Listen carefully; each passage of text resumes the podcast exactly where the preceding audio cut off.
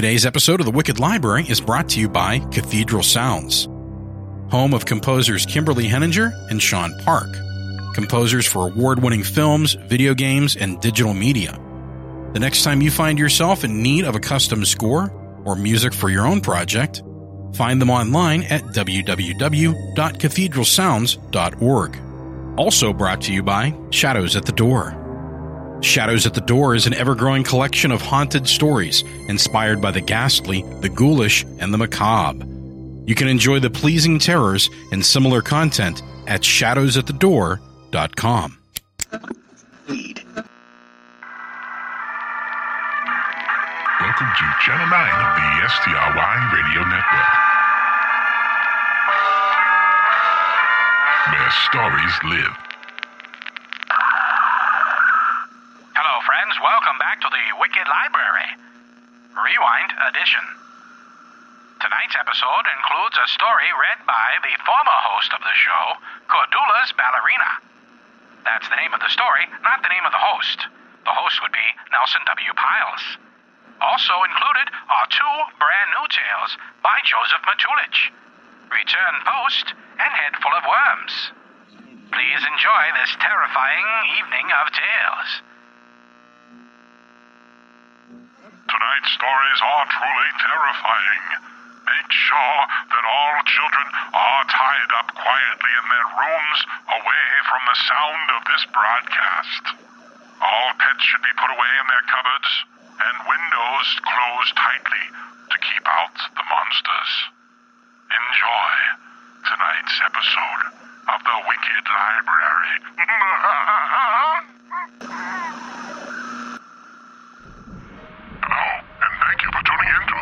Library. Rewind Edition. Your weekly dose of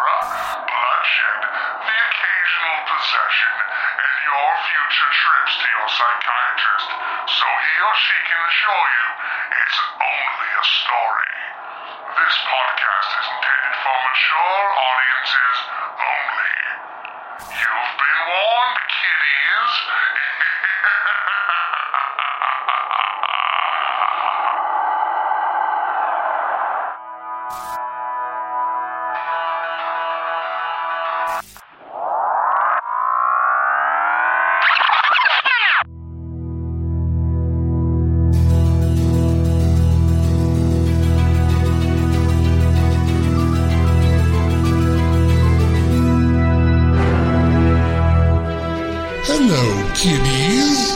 Have a seat and relax. I am your librarian.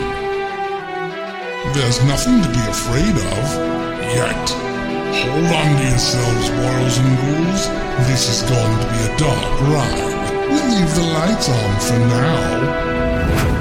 No talking. It's story time at the Wicked Library.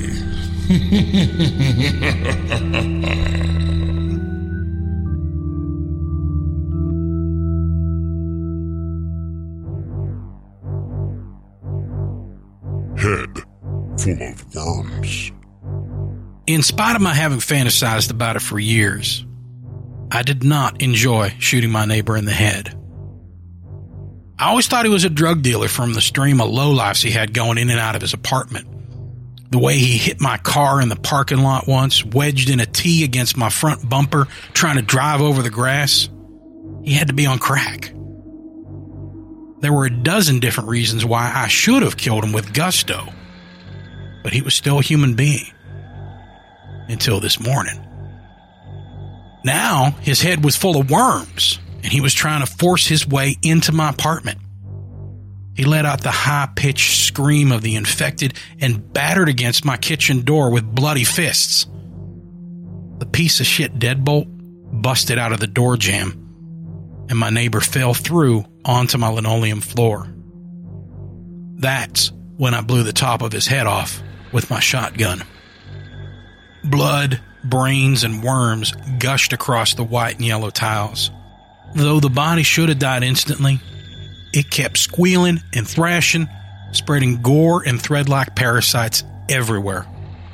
I stepped back, not knowing whether the worms could chew through the bare skin of my ankles and eventually burrow into my brain. I didn't know what I could do if they did.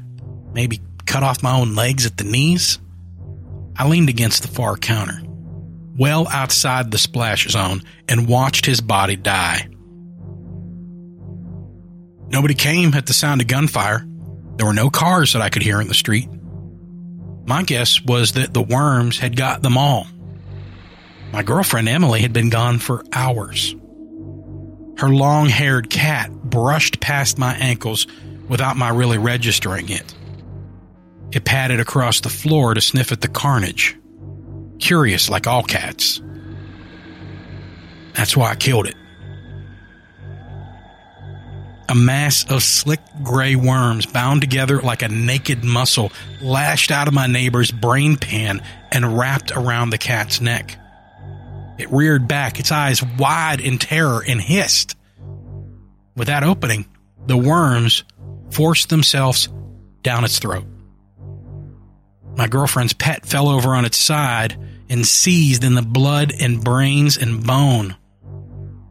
It finally got up on its feet after about a minute, though it wasn't really a cat anymore. It was just another body being ridden by the worms. It opened its mouth with the same scream that my neighbor had just made and came for me. My shotgun was an antique. One shot and break the breech to reload. I didn't have time to do that. I swung the gun around and brought the butt down hard on its back. I kept swinging until it stopped thrashing around. Then I backed away, out of the reach of the worms. That's when my girlfriend appeared with that dead, mad look of the worm ridden in her eyes. That was too much for me. Now, I was completely alone against the parasites. I pulled back with the shotgun and swung for the fences. The wooden stock caught her across the side of the face.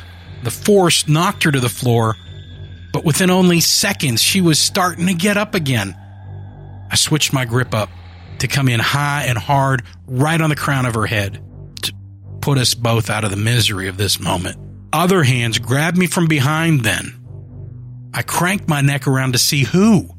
Three or four men, still in the uniforms of cops and firefighters, surrounded me.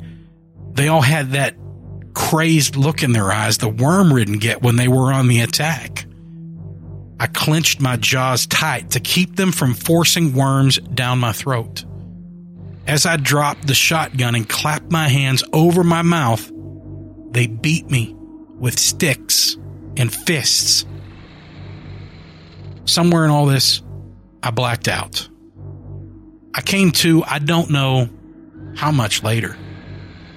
My arms were wrapped around me in a canvas straitjacket. The walls of my cell were padded in dirty white vinyl, and the door was a heavy riveted piece of steel. I was grateful.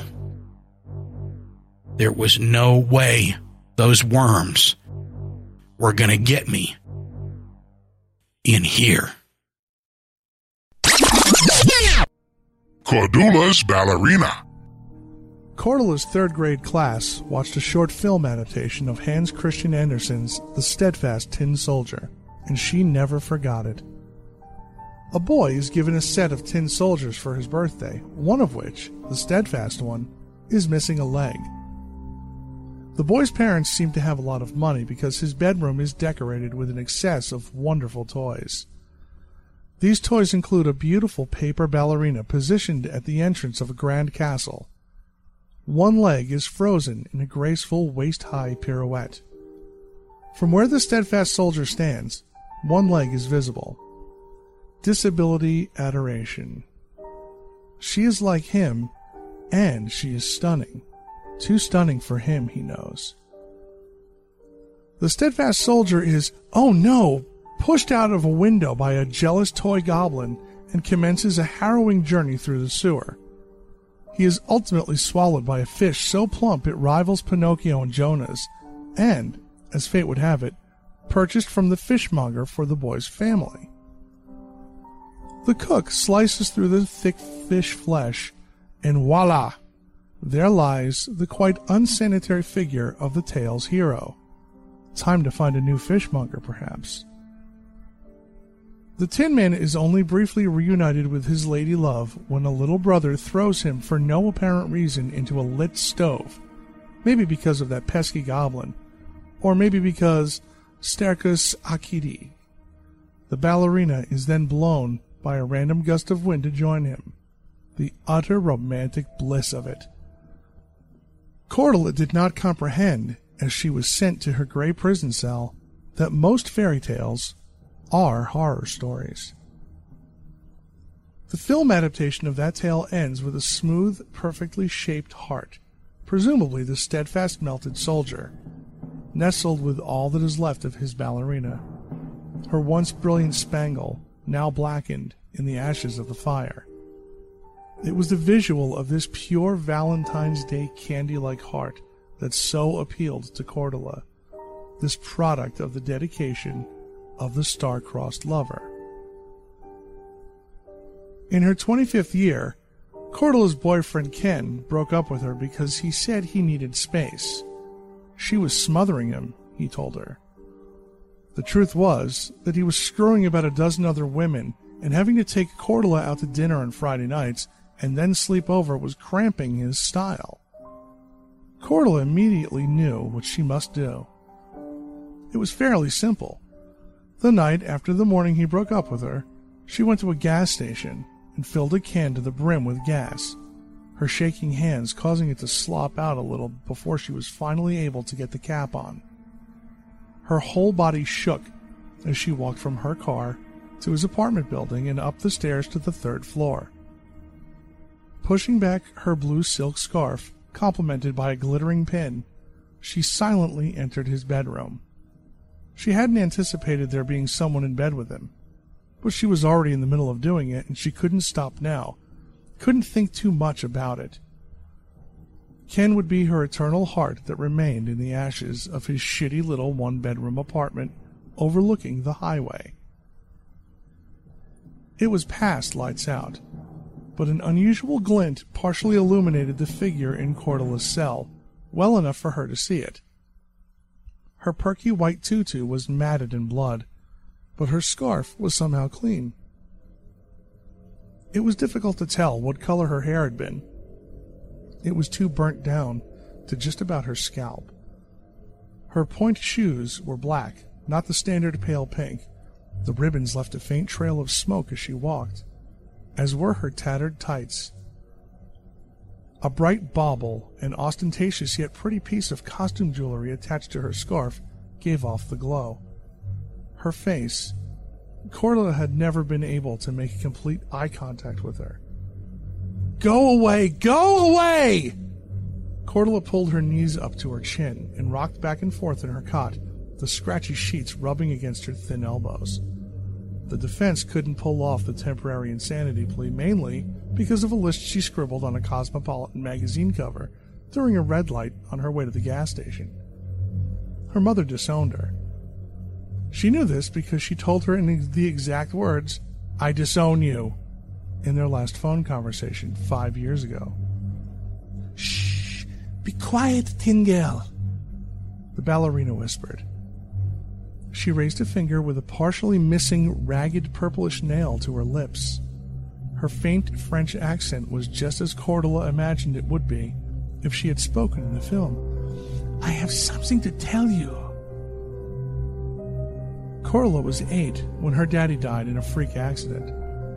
He tripped over a pair of scissors and broke his neck on the corner of a wall in the corridor of the office where he worked in the Human Resources Department. Who trips over scissors, right? He was dead before the ambulance arrived. Her mommy's heart died too, as she identified the body at the city morgue later that evening.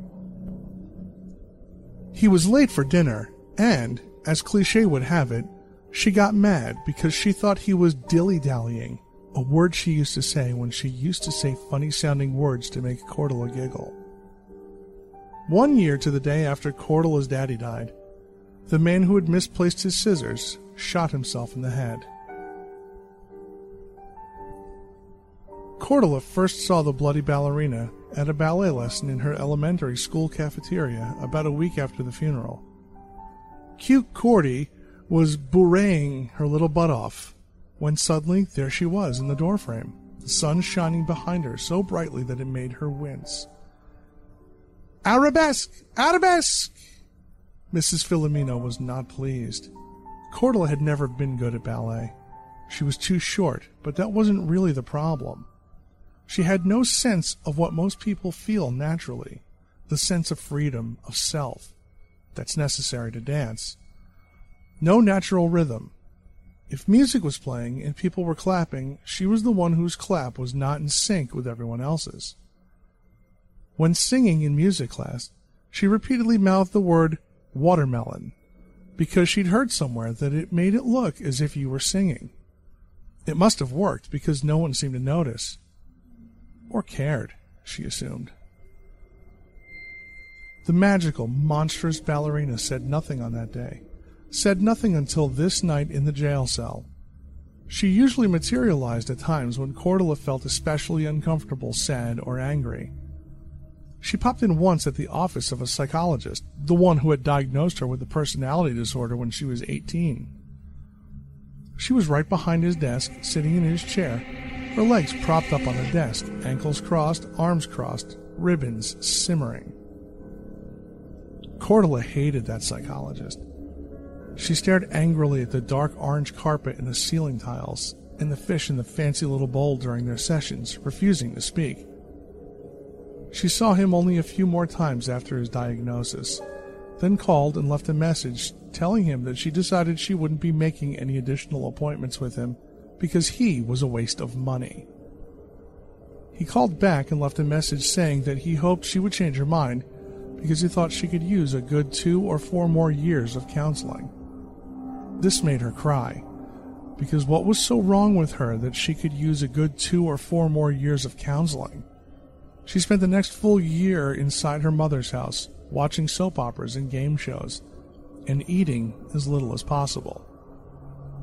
Then she went to college and double majored in psychology and business. What was it that the author wanted the kids to do in Peter Pan?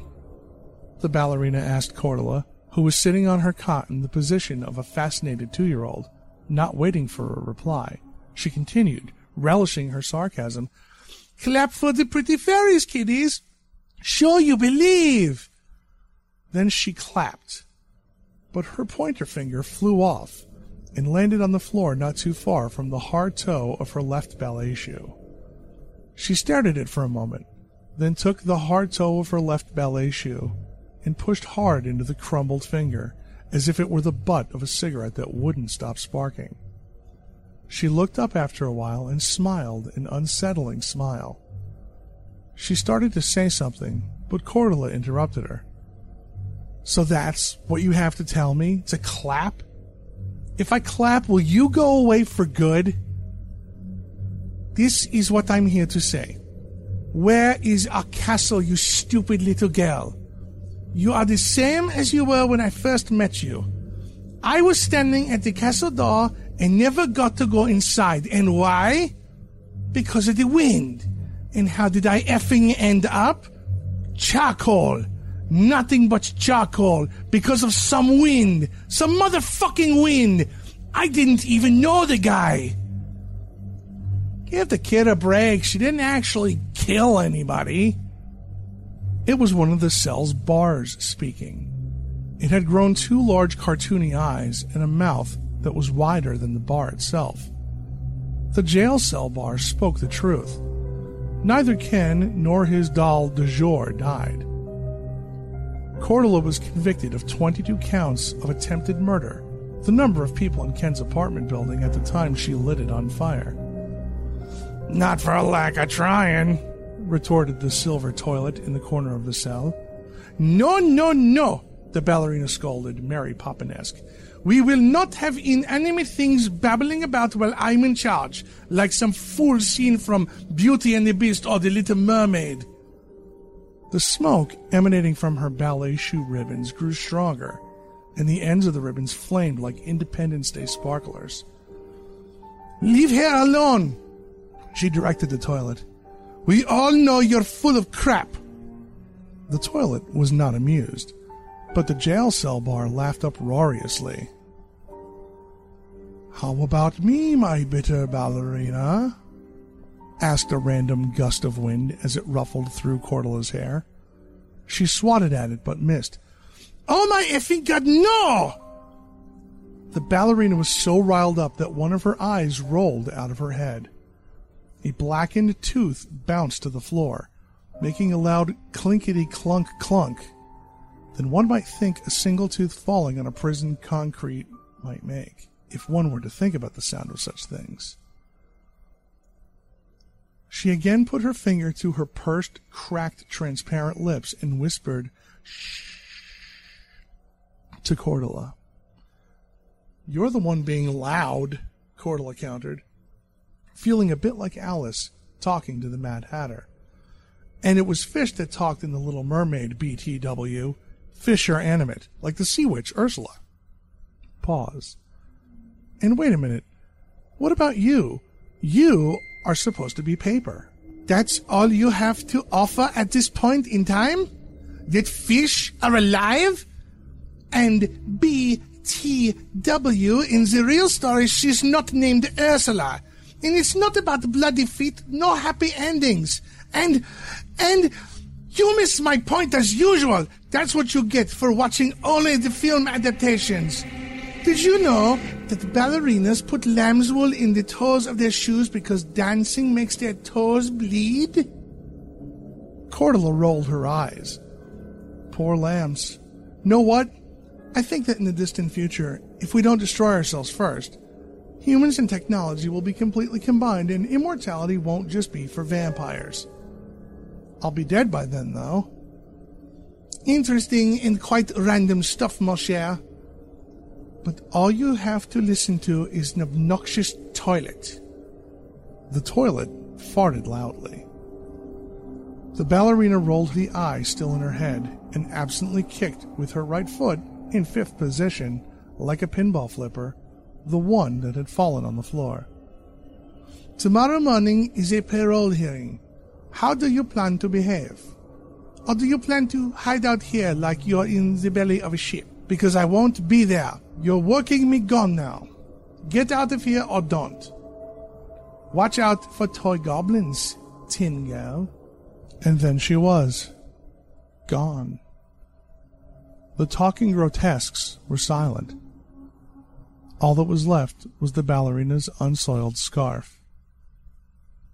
Cordula picked it up off of the floor and ran her fingers through it, thinking more than usual. Silky a visual came to her of her body hanging from it, and her face.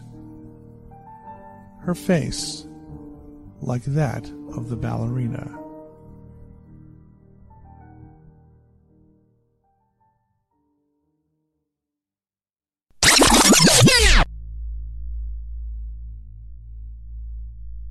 Return post. Jason felt a clenching in his gut at the sight of the black enameled owl on his mailbox.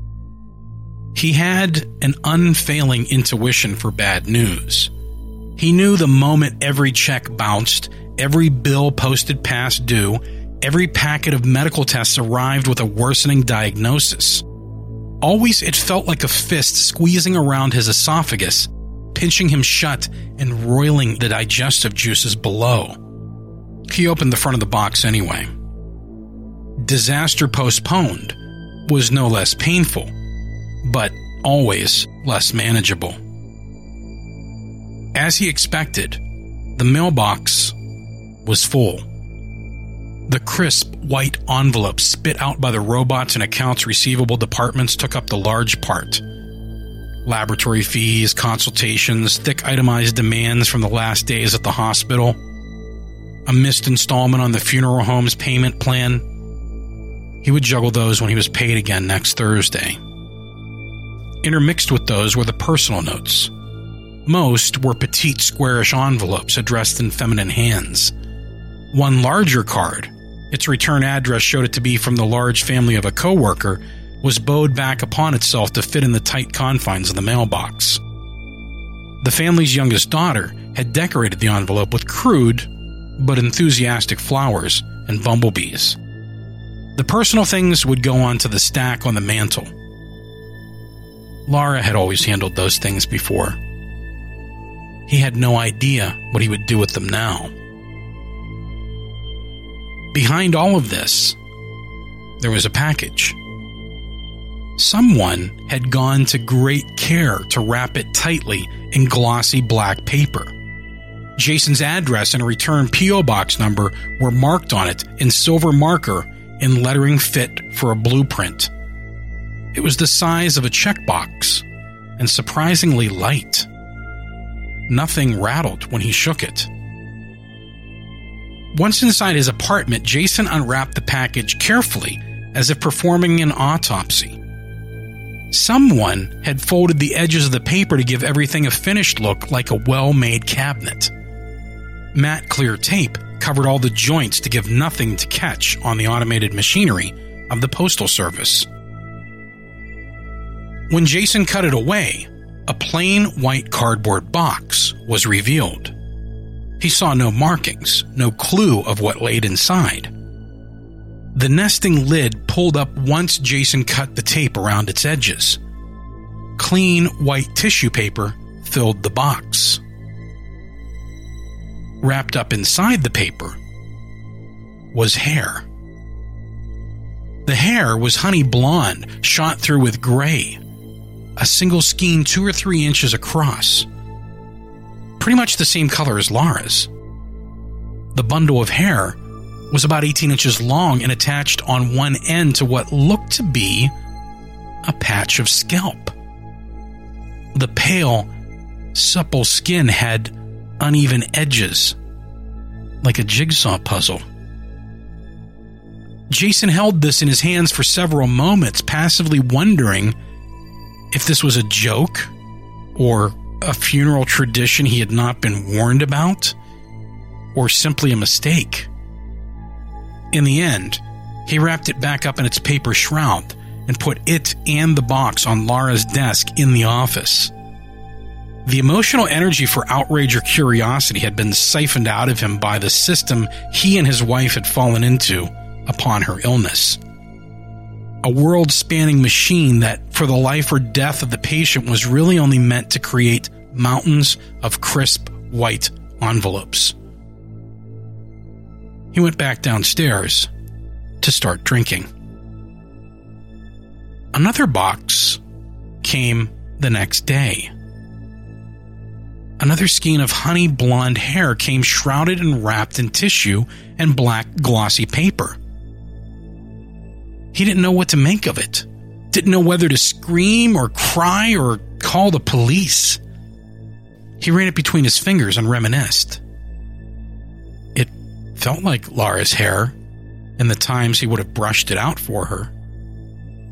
Idly holding the two artifacts up to each other, Jason found two edges matched up to make a larger piece.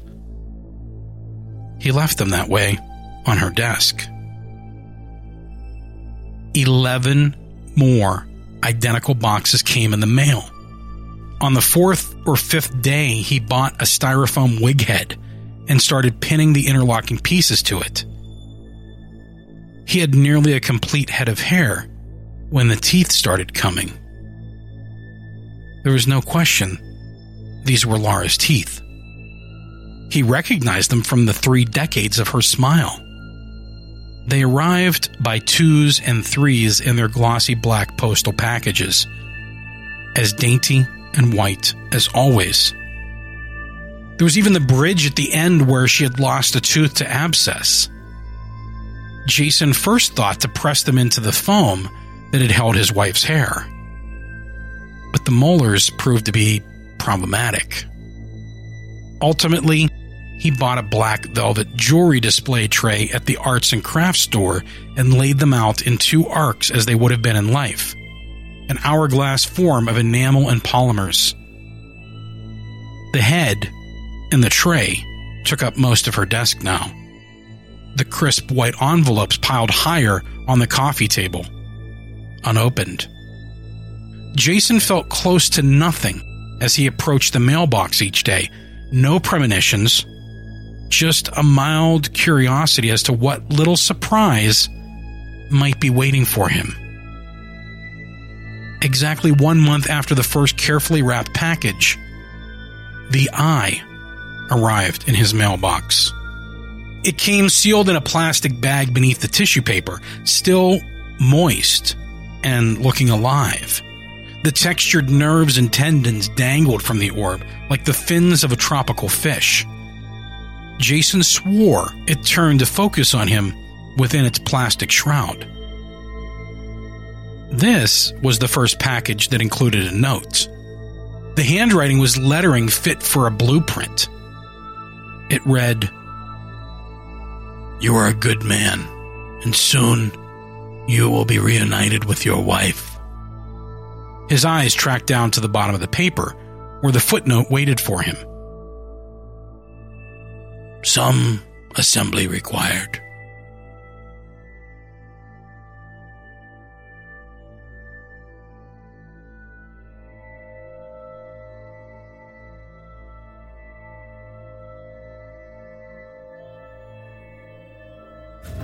Societies rise and societies fall.